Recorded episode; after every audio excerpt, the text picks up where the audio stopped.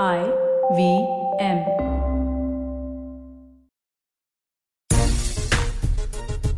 कहते हैं जब साख पर आपके खतरा मंडरा रहा हो और कई तरह के सवाल आपके सामने मुँह बाए खड़े हो तो फिर भारतीय क्रिकेट उनका जवाब बहुत बेहतर तरीके से देती है और खास तौर से 2018 के बाद से, जब जब क्राइसिस आई भारतीय टीम के सामने तो भारतीय टीम ने उन तमाम क्राइसिस उन तमाम परेशानियों का सामना डट के किया है अब इस बार परेशानी थोड़ी अलग है। जो कुछ मैदान के बाहर चल रहा था, उसका असर सीधे तौर पर मैदान के अंदर नज़र आ रहा है, क्योंकि कमज़ोर सी दिखने वाली दक्षिण अफ्रीका की टीम ने पहले टेस्ट सीरीज़ जीता और अब वो वनडे सीरीज़ जीतने के कगार पर है। आज बात करेंगे दक्षिण अफ्रीका के खिलाफ होने वाली दूसरी वनडे मुकाबले के बारे में। साथ ही बात करेंगे कि क्या दक्षिण अफ्रीका ये वनडे सीरीज़ जीत सकती है, क्या कुछ बदलाव भारतीय टीम करेगी और उससे भी बड़ा सवाल वर्ल्ड कप को लेकर है, क्योंकि अभी सुबह सुबह जो बड़ी खबर आई है कि भारत और पाकिस्तान के बीच वर्ल्ड कप 2022 का पहला मुकाबला खेला जाएगा। उसमें भी बातचीत करेंगे। सभा भाई और निखिल भाई हमारे साथ जुड़ चुके हैं। आप दोनों का बहुत बहुत स्वागत है खेल नीति के प्लेटफॉर्म पर। निखिल भाई, बड़ी खबर अपने आप में और कैसे आप देखते हैं? बदला लेने की बारी देख रहे हैं। हालाँकि पाकिस्तान ज़्यादा बेहतर स्थिति में लग रहा है क्योंकि वो ज़्यादा अच्छी क्रिकेट खेल रहे हैं पिछले छह आठ महीने से। अब पहला मुकाबले की जो खबर आ रही है वो है कि अक्टूबर में जो पहला मुकाबला होगा, यानी तेईस अक्टूबर को भारत जो पहला मुकाबला खेलेगी, वो पाकिस्तान से खेलेगी। जी बदला बिल्कुल रहेगा। और मुझे लगता है जो विश्व कप के मुकाबले हैं, राजीव भाई, पिछली बार इसमें कोई दो राय नहीं है। बढ़िया अंदाज से वो क्रिकेट खेले थे, दस विकेट से वो मुकाबला जीते थे। टॉस कितना बड़ा फैक्टर रहेगा? क्योंकि ऑस्ट्रेलिया में खेल रहे हैं यूएई में खेल रहे थे तो साफ़ तौर से पता चल रहा था टॉस टॉस का बहुत ज़्यादा इंपॉर्टेंस था। जो टीम टॉस जीती चेस कर रही थी, और शाम के समय सेकेंड इनिंग में इतना बॉल गीला हो रहा था कि बॉलर के लिए कुछ बच नहीं रहा था। टॉस एक इंपॉर्टेंट फैक्टर रहेगा और अगर 40 ओवर तक गेम की सिचुएशन या परिस्थितियाँ नहीं बदलती तो बढ़िया मुकाबला रहेगा। और ये तो हमेशा से ही रहा है, कला से ज़्यादा ज़्यादा किस तरीके से वो एक मेंटल मेकअप जो टीम प्रेशर को ज़्यादा बेहतर तरीके से हैंडल करती है, वही जीतती हुई नज़र आती है। मेलबर्न में मुकाबला होना है सभा भाई दुनिया के सबसे बड़े स्टेडियम्स में से एक है। ये इस मुकाबले को एक तरह से अब लग, लग रहा है कि किसी भी टूर्नामेंट के लिए ब्रांडिंग के लिहाज से प्रमोशन के लिहाज से पहले ही मैच आप रख देते हैं ताकि जो कुछ आपको अर्निंग करनी है टेलीकास्ट से या आपको व्यूवर्स अगर अलाउड है फैंस अलाउड है अंदर आना सब कुछ पहले ही मैच में पिछला वर्ल्ड कप जो दुबई में हुआ यूएई में हुआ वहाँ हमने देखा और अब फिर ऑस्ट्रेलिया में।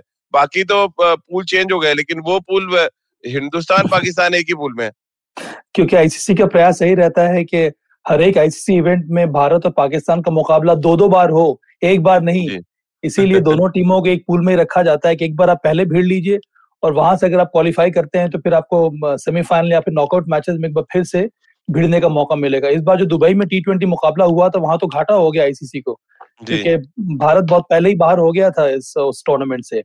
और हाँ उम्मीद यही की जाती है बहुत ही स्ट्रॉन्ग बिलिंग रहती है इस इन, इन, इन, इस इस तरह के मुकाबलों की। इंडिया पाकिस्तान हमेशा से ही बहुत ही शानदार अट्रैक्शन रहता है हर एक आईसीसी इवेंट में और लोग इस मैच का इंतज़ार करते हैं। और अभी सब देखिए अब शुरू हो गया होगा कि पाकिस्तान और इंडिया के की, का जो मुकाबला है वो तेईस अक्टूबर को होने वाला है। अब लोगों ने अपनी टिकटें भी बुक करना शुरू कर दी होंगे। तो ये इम्पैक्ट रहता है इस इस तरह के इनकाउंटर का। रोहित शर्मा ने को जब कप्तान बनाया गया तब उन्होंने बहुत बड़ी बात कही थी जो निखिल ने बात कही यहाँ पर कि देखना यह है कि टॉस टॉस जीतने के बाद या हारने के बाद टीम किस तरह की तैयारी करती है। तो रोहित शर्मा ने बहुत बड़ी बात कही थी कि हमें तैयारी ये करनी है कि टॉस हम हार चुके हैं और हम पहले बल्लेबाजी कर रहे हैं और वहाँ पर हमारे दो विकेट गिर चुके हैं। वहाँ से आप किस प्रकार से रिकवरी करेंगे? कुछ इसी प्रकार के सिमुलेट आपको कंडीशन करने होंगे। तो आने वाले वक्त में जो भी आपको टी ट्वेंटी का मुकाबला होने वाला है वहाँ पर तैयारी कुछ इसी प्रकार की करनी चाहिए ताकि आप अगर उस तरह के कंडीशंस आपको मिलते हैं ऑस्ट्रेलिया में उस तरह की सिचुएशन बनती है तो उसके लिए आपकी तैयारी पूरी तरह से मुकम्मल होनी चाहिए। तो चलिए आईसीसी वर्ल्ड कप को लेके जो खेल नीति के तमाम व्यूवर्स हैं उनको अपडेट दे देता हूँ कि 16 अक्टूबर से वर्ल्ड कप शुरू होगा और 13 नवंबर को इसका फाइनल मैच खेला जाएगा। इसके अलावा अगर हम बात करें इस टूर्नामेंट में कुल 45 मुकाबले खेले जाएँगे, सात अलग अलग वेन्यूज होंगे Adelaide Brisbane Geelong Hobart Melbourne Perth और सिडनी में मुकाबले होंगे। 2000 चैंपियन जो श्रीलंका है, वो अपना ओपनिंग मैच नबीबिया के खिलाफ खेलेगी। अभी तक फिक्चर पूरा फिक्चर आ चुका है वर्ल्ड कप का। जो सबसे इंपॉर्टेंट फैक्टर है कि ऑस्ट्रेलिया जो पिछली बार की चैंपियन है, इस बार वो अपने टाइटल को बचाने के लिए मैदान पर उतरेंगे और ये बहुत कम देखने को मिला है सब हवाई की होस्ट टीम जो है कोई टूर्नामेंट जीत जाए ये भी एक बड़ा चैलेंज होने वाला है ऑस्ट्रेलिया के लिए। हाँ पर ऑस्ट्रेलिया की टीम धीरे धीरे सबों को सरप्राइज़ कर दिया था उन्होंने पिछले विश्व कप में राजीव। और इस समय इस समय अगर देखा जाए तो उनके पास शानदार टी ट्वेंटी खिलाड़ी देखने को मिल रहे हैं। बिग बैश में ही देख लीजिए मुझे लगता है ये जो आने वाले समय में जो ऑप्शन होने वाला है आईपीएल का वहाँ पर भी कई सारे ऑस्ट्रेलियाई प्लेयर्स ज़रूर अपना नाम दाखिल करेंगे ऑप्शन के लिए। वहाँ से बहुत सारी जो टीमें हैं वो प्रेफर करती हैं ऑस्ट्रेलियाई खिलाड़ी को लेना क्योंकि उनके पास एक तो अगर हम बॉलर्स की लिस्ट देखें तो टॉप पेस बॉलर्स की लिस्ट देखें उनमें कई सारे ऑस्ट्रेलियन पेस बॉलर्स हैं जिनका नाम आता है। उसके साथ साथ जो मिडिल ऑर्डर का जो स्लॉट होता है राजीव जो पावर हिटर का स्लॉट होता है उस तरह के कई सारे बल्लेबाज ऑस्ट्रेलियाई टीम में हैं या फिर ऑस्ट्रेलिया के डोमेस्टिक क्रिकेट में भी खेल रहे हैं। तो वहाँ से मुझे लगता है कि एक अंदाज़ा मिल जाता है कि कई सारे जो इम्पोर्टेंट स्लॉट्स होते हैं टी ट्वेंटी जो मैच विनिंग स्लॉट्स होते हैं उस तरह के कई सारे प्लेयर्स ऑस्ट्रेलिया टीम में मौजूद है और उनके डोमेस्टिक क्रिकेट में इस समय खेल रहे हैं। तो साग बचाने की लड़ाई जो दक्षिण अफ्रीका के खिलाफ चल रही है उस पर आगे बातचीत करें। उससे पहले एक और अपडेट दे दें कि भारत के पूल में कौन कौन सी टीमें हैं? भारत के पूल में पाकिस्तान है जैसे कि आपको हमने बताया। बांग्लादेश है और दक्षिण अफ्रीका है। साथ में दो टीमें जो क्वालिफाई करेंगी क्वालिफाइंग मुकाबलों से वो आएँगी। और इनका मुकाबला कब कब है आपको बता दें। दूसरा मुकाबला सत्ताईस तारीख को खेलेंगे ग्रुप एक से जो क्वालिफाई रनर अप आएगा। उसके साथ। देन हम तीसरा मुकाबला तीस अक्टूबर को खेलेंगे दक्षिण अफ्रीका के खिलाफ। चौथा मुकाबला दो नवंबर को खेलेंगे बांग्लादेश के खिलाफ। और पांचवा मुकाबला खेलेंगे छह नवंबर को ग्रुप बी के विनर के साथ। तो ये ओवरऑल सिनेरियो है। अगर हम वर्ल्ड कप की बात करें। निखिल भाई, अब आप एक एक सवाल है आपसे कि जो यूएई में टूर्नामेंट खेला गया, वो पूल आपको हल्का लग रहा था या अभी वाला पूल आपको हल्का लग रहा है? दक्षिण अफ्रीका और बांग्लादेश है। राजीव भाई अंतरराष्ट्रीय क्रिकेट है टी ट्वेंटी विश्व कप है टी ट्वेंटी का फॉर्मेट है। इसमें कोई पूल हल्का नहीं कोई विपक्षी टीम हल्की नहीं।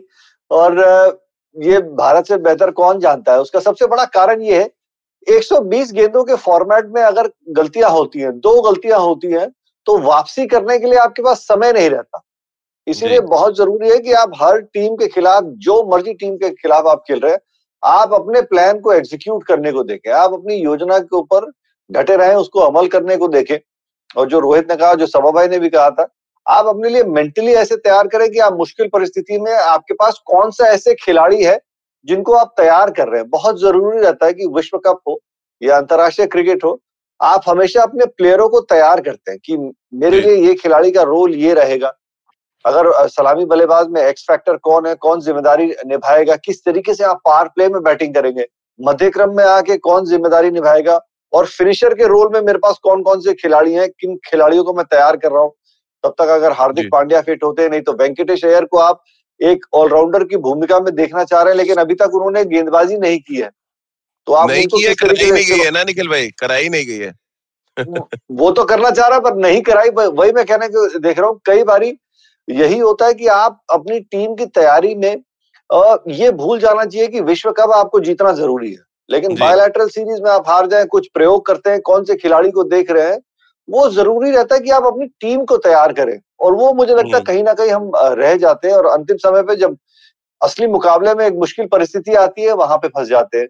नहीं तो आप देखिए पहले एक दिवसीय मुकाबले में राजू भाई आपको कब याद है कि साउथ अफ्रीका में श्रृंखला खेली जा रही है? सफ़ेद बॉल एक दिवसीय क्रिकेट हो रही है और साउथ अफ्रीका तीन स्पिनर खिला के मुकाबला जीत जाती है। यार आपने बड़ी इंपॉर्टेंट बात कर दी निखिल भाई क्योंकि मैं अभी आंकड़े देख रहा था। माकरम केशव महाराज और शबरेज तमसी ने 26 ओवर डाले एक सौ छब्बीस रन दिए और चार विकेट लिए।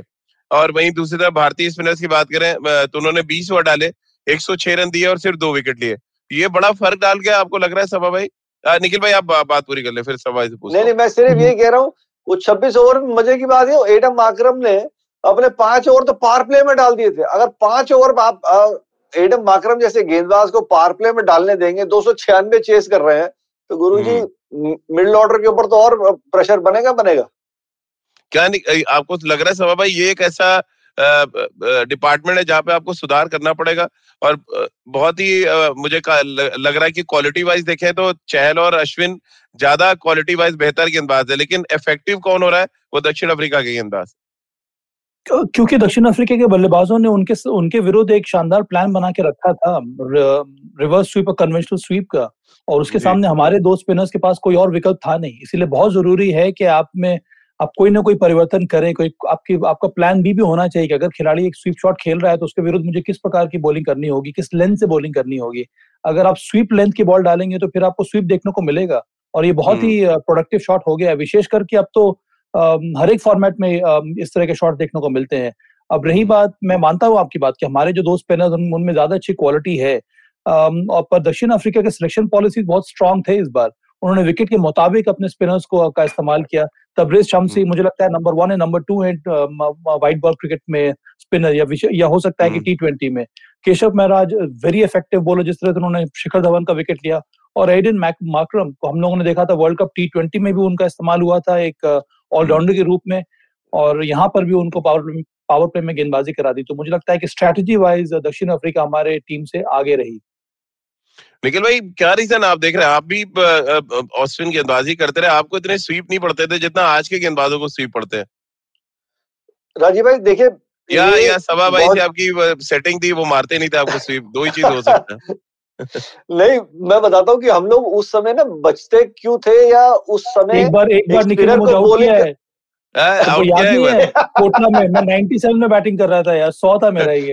ये लग रहा था हल्के से मार चार रन हो जाएगा। हाँ और ग्लव्स में लग के वो सीधा है यार वो गली के हाथ में चली गई। राजीव भाई फ़र्क बहुत ये अब हो गया है कि हम अपने प्लेटफॉर्म पे दर्शकों को ये समझा दें कि 40 ओवर तक आपके पास जो है वो पाँच खिलाड़ी तीस यार्ड के दायरे के अंदर होते हैं। हाँ। चार ही खिलाड़ी आपके यार्ड के दायरे के बाहर रहते हैं बाउंड्री पेट्रोल कर रहे होते। हैं युजविंदर चहल को कहाँ दिक्कत हो रही थी जब बबूमा और वेंडर डूसन बल्लेबाजी कर रहे थे? आप अगर ऑन साइड पे दो खिलाड़ी बाहर लेते हैं तो हम्म। आपके पास डीप स्क्वेलैग हो गया और एक लॉन्ग ऑन का खिलाड़ी हो गया। डीप मिड विकेट का खिलाड़ी जो है वो खाली रहता है। वो नियम के तहत क्योंकि आपके पास ऑफ़ साइड पे आपके खिलाड़ी बाहर रहते हैं। एक स्वीपर कवर और एक लॉन्ग ऑफ़ तो बतौर गेंदबाज अब आपको ये पता होना चाहिए कि जो मेरी फ़ील्ड है नियम के मुताबिक 40 ओवर के अंदर 10 ओवर के और 40 ओवर वो 30 ओवर का जो खेल है उसमें मुझे किस तरीके से बॉलिंग करनी है? मुझे खुद थोड़ा सा इनोवेटिव होना पड़ेगा। अगर आप बबूमा को अगर करीब से देखेंगे वो स्क्वायर कट नहीं खेलते। हाँ। आप वो हमेशा स्वीप करने को देखते हैं या सीधे बैट से कवर्स कवर्स की दिशा में खेलते हैं। वैंडर स्वीप करना बहुत पसंद करते हैं। अब रविचंद्रन अश्विन गेंदबाजी करते हैं उनको नियम के तहत वो लॉन्ग ऑफ़ का खिलाड़ी मिड ऑफ़ में रखना होता है इसलिए वो आगे नहीं डाल पाते ऑस्ट्रम के बाहर हम्म। डालने में थोड़ा सा कतराते हैं क्योंकि हल्का सा भी चिप करेंगे तो मिड ऑफ़ के ऊपर से वो चार रन हो जाएगा तो उनकी जो गेंदबाजी है वो मिडिल और लेग स्टम्प पे रहती है वो जब ऑफ़ स्पिन डालते हैं क्योंकि तीन खिलाड़ी ऑन साइड पे रहते हैं तो ये बहुत ज़रूरी है कि जब आप स्पेल को स्टार्ट कर रहे हैं कि आप बतौर गेंदबाज कहाँ जोखिम उठा सकते हैं हम्म। आपको चांस लेना पड़ेगा अगर दो चौके लगते भी हैं दो चौके के साथ अगर आपको एक विकेट मिल जाती है कम से कम वो 200 रनों की एक वो साझेदारी तो नहीं रहेगी। हम्म। वो करना बहुत ज़रूरी है। आपको बतौर गेंदबाज जैसे बैट्समैन एक जोखिम उठाता है वैसे बतौर गेंदबाज भी आपको जोखिम उठाना बहुत ज़रूरी रहता है क्योंकि ये फ़ील्ड रिस्ट्रिक्शन जैसी होगी। बिल्कुल निखिल भाई की बात को आगे कंटिन्यू करूँ सभा भाई तो ये कमल चंद है हमारे एक व्यूअर उनका सवाल है। उनका कहना है कि Bhuvneshwar Kumar is not suitable if he continue to express the kind of intent ये एक बड़ा इंपॉर्टेंट इशू हो गया है इन दोनों भुवनेश्वर कुमार के साथ कि बहुत डिफेंसिव गेंदबाजी करके निकल जाए। विकेट टेकिंग ऑप्शन जो होता था, था कभी उनके साथ वो बिल्कुल नदारत है। देखिए भुवनेश्वर की स्पेशलिटी रही है कि नई बॉल से विकेट लेना। और अगर वो हम्म। नई नई बॉल से विकेट नहीं ले रहे हैं इसका मतलब है कि भारतीय टीम को परेशानी हो रही है। वो एक एक समय टॉप विकेट टेकर थे नई बॉल के साथ। और पावर। प्ले में तीन या चार ओवर का स्पेल डालते थे या पाँच ओवर का स्पेल डालते थे वहाँ पर उनको विकेट मिलता था। पर ये बहुत दिनों से देखने को नहीं मिल रहा है। इसीलिए मुझे लगता है कि परेशानी बढ़ रही है। मिडल ओवर्स में तो पहले भी आकर वो रन को रोकते थे या फिर डेथ ओवर्स में आकर वो गेंदबाजी करते थे। तो सबसे बड़ा इम्पैक्ट हम्म। क्योंकि वो स्विंग बॉलर है इसीलिए उनको नई बॉल से ये उम्मीद की जाती है कि वो विकेट ला कर देंगे। अगर भुवनेश्वर कुमार विकेट नहीं दे रहे हैं तो मुझे लगता है कि ये समस्या है भारतीय टीम के लिए और इसी वजह से उनके लिए एक विकेट ढूंढना होगा आपका आपको। और अगर दीपक चार फिट है अगर अच्छी गेंदबाजी कर रहे हैं तो फिर आप उनको खिला सकते हैं। या या फिर आप एक एक मौका और दे या अगर आप श्रीलंका में भी का भी जो दौरा हुआ था वहाँ पर भी भुवनेश्वर कुमार जो गेंदबाजी की थी उसमें मुझे लगता है कि नई बॉल से सिर्फ़ एक या दो ही मात्र उनको विकेट मिले थे। तो एक चाहे वो श्रीलंका हो या फिर दक्षिण दक्षिण अफ्रीका हो यहाँ यहाँ के विकेटों पे भी अगर वर्ल्ड कप आप याद कर ले भाई वर्ल्ड कप में भी यही वर्ल्ड कप आप देख लें तो इसीलिए मुझे लगता है कि ये ये एक मुद्दा ज़रूर है भारतीय टीम के लिए और इसको सुलझाना होगा जल्द से जल्द। निखिल भाई अरूप महतो है उनका एक सवाल है उनका कहना है हार्दिक पांड्या की जगह पक्की करने के लिए तो नहीं कभी वेंकटेश अय्यर को गेंदबाजी नहीं कराई जा रही है? कि उनका स्लॉट पक्का रहे? नहीं देखिए पक्का नहीं वो भी एक युवा खिलाड़ी है उम्मीद करते हैं कि वो मुकाबले जिताए।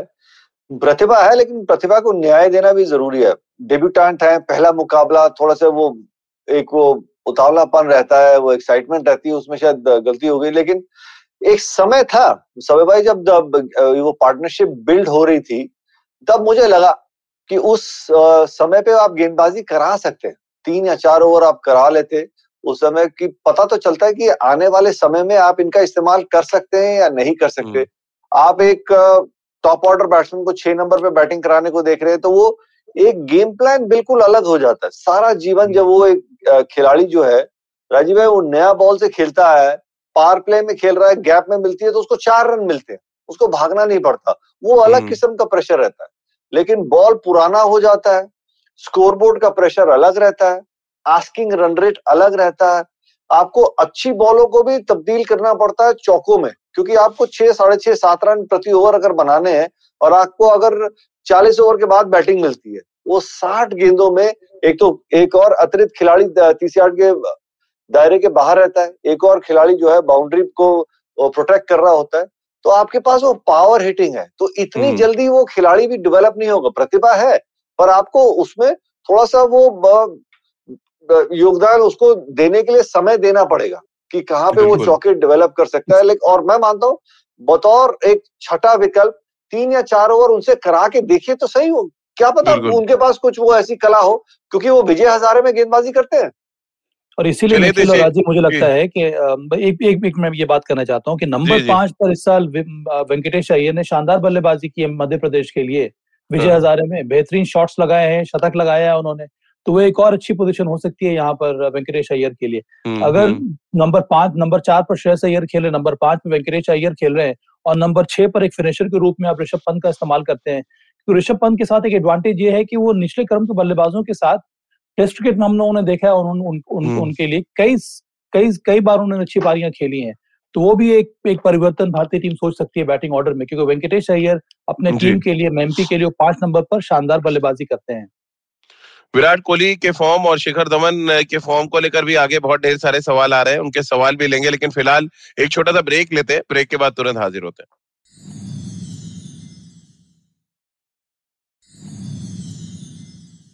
ब्रेक के बाद एक बार फिर आपका स्वागत है। निखिल भाई और सभा भाई के साथ आप देख रहे हैं और सुन रहे हैं खेल नीति।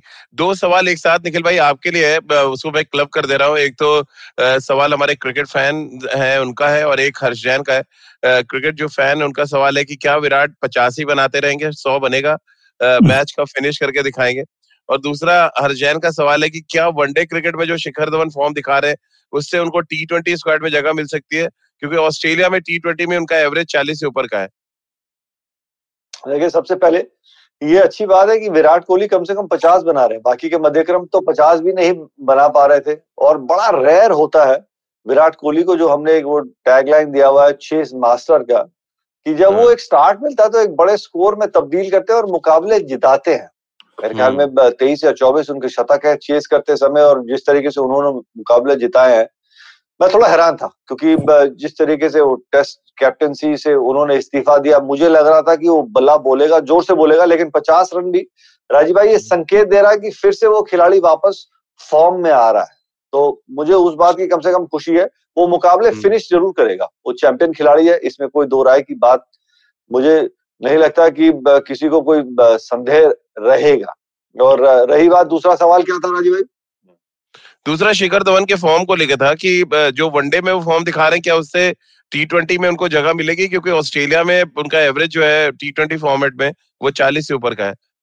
ये हर्ष जैन का सवाल था। क्योंकि विश्व कप में अगर आप देखें आईसीसी के जितने भी टूर्नामेंट्स रहे हैं उनका बल्ला बड़ी ज़ोर से बोलता है। आईसीसी इवेंट्स में हम्म। खास तौर से वो अच्छे अंदाज से रन बनाते हैं। लेफ़्ट एंड राइट कॉम्बिनेशन है। लेकिन उसे बड़ी अभी एक और सरदर्दी आने वाली जो भारतीय क्रिकेट के लिए या भारतीय कप्तान के लिए एक अच्छी सरदर्दी होगी। रोहित तो वापसी करेंगे तो आप शिखर को कहाँ खिलाएँगे या आप के राहुल को कहाँ बल्लेबाजी हम्म। कराने को देखेंगे और टी ट्वेंटी में खास तौर से जिस तरीके से के राहुल भी बैटिंग करता है वो हम लोग बात करते हैं वो एक्सप्लोसिवनेस की वो पहले हाँ। छह ओवर में वो स्ट्राइक रेट की वो मोमेंटम की तो उस लिहाज से आप शिखर को खिलाएँगे या के राहुल को खिलाएँगे तो ये भाई आपका बहुत बड़ा एक सवाल उठने वाला है इस सीरीज़ को लेके भी और सवाल है सभा भाई वसंत नारायण का सवाल है कि हम आवेश खान को क्यों नहीं जगह देते टीम में? एक प्रॉमिसिंग बॉलर है। मुझे लगता है कि उनके बारे में चयनकर्ताओं ने कई बार डिस्कशन भी किया होगा और उनकी भी उनका भी नाम उस लिस्ट में अब अब आ ही गया होगा। और जिस तरह का प्रदर्शन उनका रहा है डोमेस्टिक क्रिकेट में आईपीएल में आवेश खान को मौका मिलना चाहिए। अभी नहीं तो फिर बहुत जल्दी उनको भी मिलने वाला है मौका क्योंकि वो भी एक एक्साइटिंग यंग पेस बॉलर है। उनके अंदर भी वो विशेषता है वो विकेट टेकिंग एबिलिटी जो हम लोग मोहम्मद सिराज में देख रहे हैं वो आवेश खान में भी है। पर इस समय जो हमारे टीम में जो प्लेयर्स हैं उन, उन वो उन्होंने उन्होंने भी अच्छा प्रदर्शन किया है और उस बूते पे ही वो इस समय टीम में है। कितने सारे पेस हम्म। बॉलर्स हैं इस समय टीम में? दीपक चार के बारे में उन्होंने नाम लिया है। वो टीम में शामिल है मोहम्मद सिराज हैं वो टीम में है उसके साथ साथ नवदीप सैनी को आपने ऐड किया है क्योंकि इंडिया ए का जो दौरा हुआ दक्षिण अफ्रीका का हम्म। वहाँ पर उनकी गेंदबाजी काफ़ी अच्छी हुई थी। तो अविश खान को भी मौका मिलेगा पर थोड़ा मुझे लगता है कि समय उनको इंतज़ार करना होगा। निखिल भाई एक सवाल है जी। जी जी सवाल है फिर मैं एक सवाल सवा भाई से भी करना चाहूँगा। रोहित रोहित पाठक का सवाल है कि क्या भारतीय टीम इस दक्षिण अफ्रीका दौरे पे रोहित शर्मा को एज अ बैट्समैन मिस कर रही है? देखिए जिस तरीके का वो खिलाड़ी है इसमें कोई दो राय नहीं। वो एक मैच विनर है एक्स फैक्टर प्लेयर है.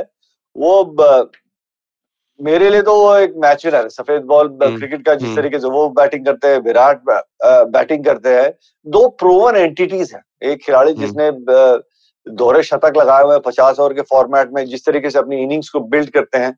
और वो भी पहले दस ओवर में अगर चेस कर रहे हो तो बड़े अच्छी तरीके से ब्रेक डाउन करते हो चेस को। कि दस ओवर पार प्ले में जब आपके पास मौके हैं रन बनाने के लिए तो आप किस तरीके से बनाने को देख रहे हैं? बोलन पार्क का विकेट राजीव भाई थोड़ा सा धीमे है। अगर तेज विकेट होता तो आप पहले दस ओवर में ये सोचते हैं कि विकेट ना गवाए और बाकी के चालीस ओवर जैसे बॉल पुराना हो जाएगा मूव नहीं करेगा तो आप रन बनाने को देख सकते हैं। लेकिन हम्म। धीमी विकेट पे पहले दस ओवर में रन बनाना ज़रूरी है क्योंकि कड़ा बॉल होता है बैट पे और अच्छा आता है आप शॉट्स लगा सकते हैं।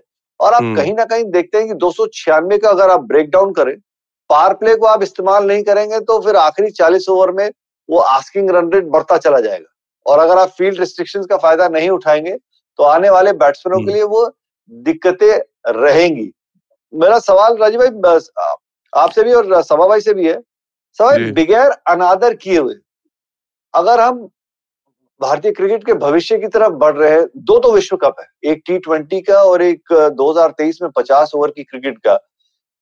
भूवि के खिलाफ मतलब बगैर उनका अनादर किए हुए चैंपियन गेंदबाज हैं।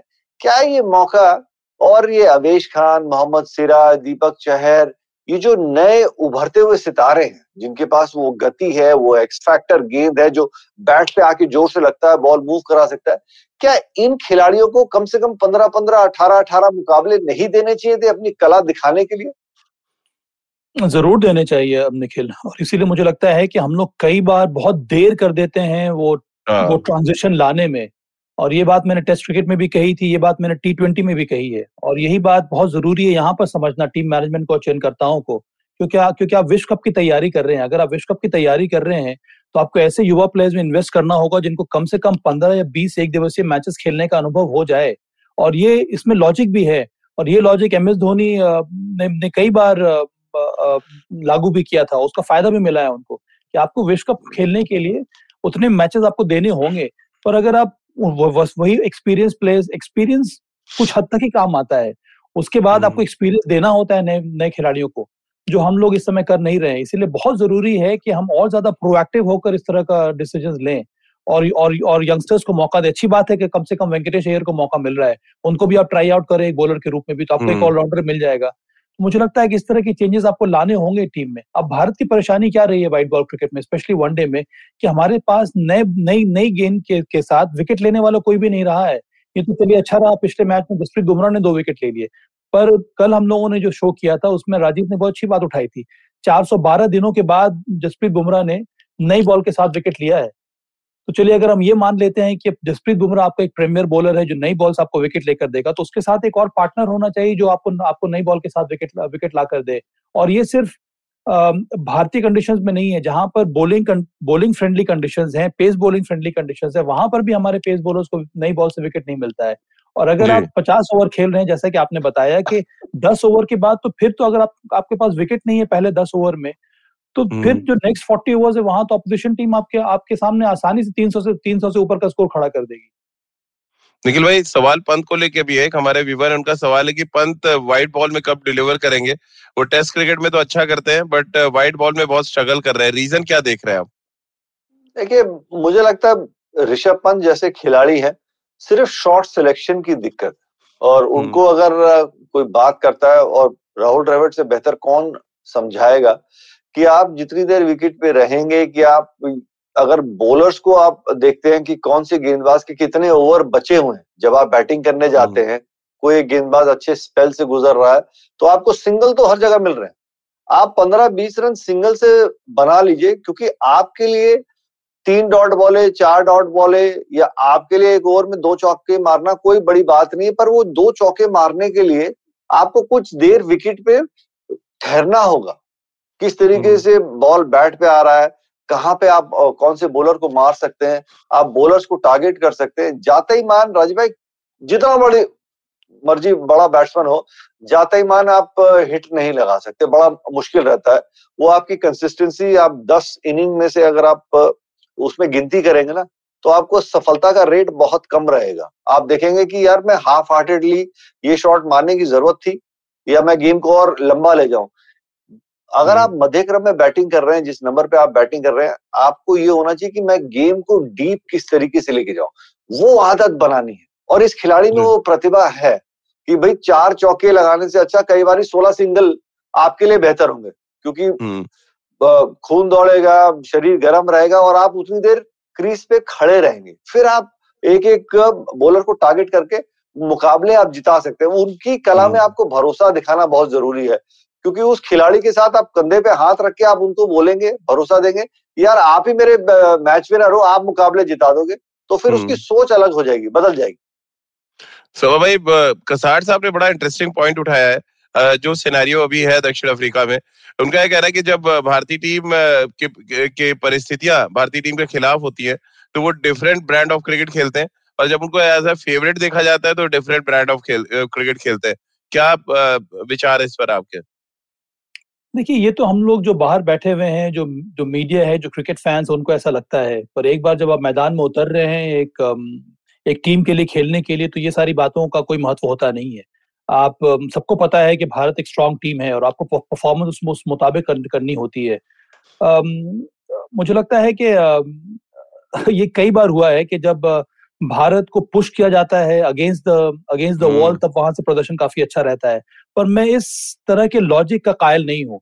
मुझे लगता है कि अगर आप एक स्ट्रांग टीम है तो आपको हर एक परिस्थिति में हर एक ओपोनेंट के सामने आपको आप, आपके परफॉर्मेंस में वो कंसिस्टेंसी होनी चाहिए। जो कि कई बार पिछले दो ढाई साल में वो नज़र नहीं आई है। हम कई बार हमें कम करना पड़ता है पर कम क्यों करना पड़ता है? वो इस वजह से हम करते हैं क्योंकि इसके पहले वाला मैच हम हार जाते हैं। अब यही वाला मुकाबला आप देख लीजिए अभी यहाँ पर भी हम उम्मीद कर रहे हैं कि हम कम करेंगे और कई बार हम कर चुके हैं। अब मुझे उम्मीद है कि यहाँ पर भी हम करेंगे पर टेस्ट मैचेस में ऐसा हुआ नहीं। टेस्ट श्रृंखला में हम कम कर नहीं पाए। तो ये एक एक एक परेशानी का सबब है जिसको दूर करना बहुत ज़रूरी है भारत के लिए। जो टैग है इनकंसिस्टेंट परफॉर्मेंस का उसको दूर करना होगा भारत को एक स्ट्रॉन्ग टीम बनने के लिए एक डोमिनेटिंग टीम बनने के लिए।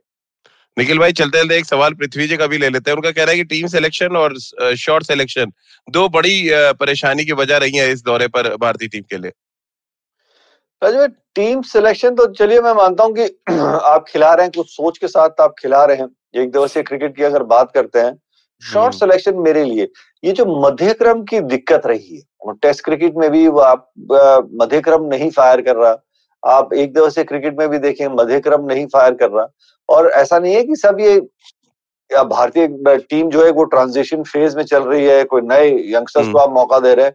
एक आधा खिलाड़ी को मौका मिल रहा है बाकी सारे तो अनुभवी खिलाड़ी हैं। पके हुए मंझे हुए हम्म। खिलाड़ी है। गेम अवेयरनेस गेम सिचुएशन सब समझते हैं। ये ऐसे मुकाबले आपको जिताने जिस तरीके से मैं आपको कह रहा हूँ आपको कब याद है? साउथ अफ्रीका में हम तीन स्पिनर साउथ अफ्रीका खिलाड़ी और मुकाबला हार के आ रहे ये कम से कम हम्म। तीन चार ओवर पहले मुकाबला खत्म होना चाहिए ये तो हम लोग वैसे भी बच गए चालीस हाँ। ओवर में 211 थे आखिरी में आके सिर्फ़ पिचासी रन बने विकेट्स इन हैंड थे अगर बबूमा हम्म। जल्दी आउट होते मिलर आते तो उनके लिए वो एक आइडियल कंडीशन होती ये हाँ। मुकाबला क्योंकि जो फ़ील्ड रिस्ट्रिक्शंस है अब एवरेज स्कोर 270 से ज़्यादा का है 290 हम्म। 310 एवरेज है क्योंकि 10 ओवर के बाद 11वें ओवर से लेकर 40वें ओवर तक नंबर ऑफ़ बाउंड्रीज एक से क्रिकेट में बढ़ गई है क्योंकि एक और खिलाड़ी आपका 30 यार्ड के दायरे के अंदर है तो उस लिहाज से आपको बॉलर्स को खिलाफ थोड़ा सा टारगेट करना पड़ेगा इसलिए वो शॉर्ट सिलेक्शन भी बहुत ज़रूरी है। जी। चलिए, बहुत बहुत शुक्रिया निखिल भाई आपका, सभा भाई आपका भी बहुत बहुत शुक्रिया हमारे साथ जुड़ने के लिए। और जैसा कि सभा में भाई ने कहा कि एक इमेज जो क्रिएट हो रही है भारतीय टीम की, इस इमेज को तो आगे ले जाएँ, यानी कम बैक करें। लेकिन साथ ही इस बात का भी ध्यान रखें कि आप डोमिनेटिंग क्रिकेटिंग नेशन तभी बनेंगे जब आप हर मैच को उसी मैच की तरह लेंगे कि आपको हर मैच जीतने के लिए जाना है। और जो इन दिनों भारतीय टीम में ये इंटेंट शायद बहुत मिसिंग है। तो जुड़िए खेल नीति के साथ हर सुबह नौ बज के तीस मिनट पर खेल नीति के यूट्यूब चैनल और आईवीएम के फेसबुक पेज पर। इसके अलावा आप मुझसे जुड़ सकते हैं और अपने सवाल भेज सकते हैं। एट द रेट राजीव मिश मेरा ट्विटर हैंडल है। इसके अलावा खेल नीति का हर एपिसोड आप सुन सकते हैं आईवीएम ऐप पर आईवीएम पॉडकास्ट डॉट कॉम पर, गाना स्पॉटिफाई सावन गूगल पॉडकास्ट या अन्य आईवीएम पॉडकास्टिंग नेटवर्क पर। आप सभी का बहुत बहुत शुक्रिया हमारे साथ जुड़ने के लिए।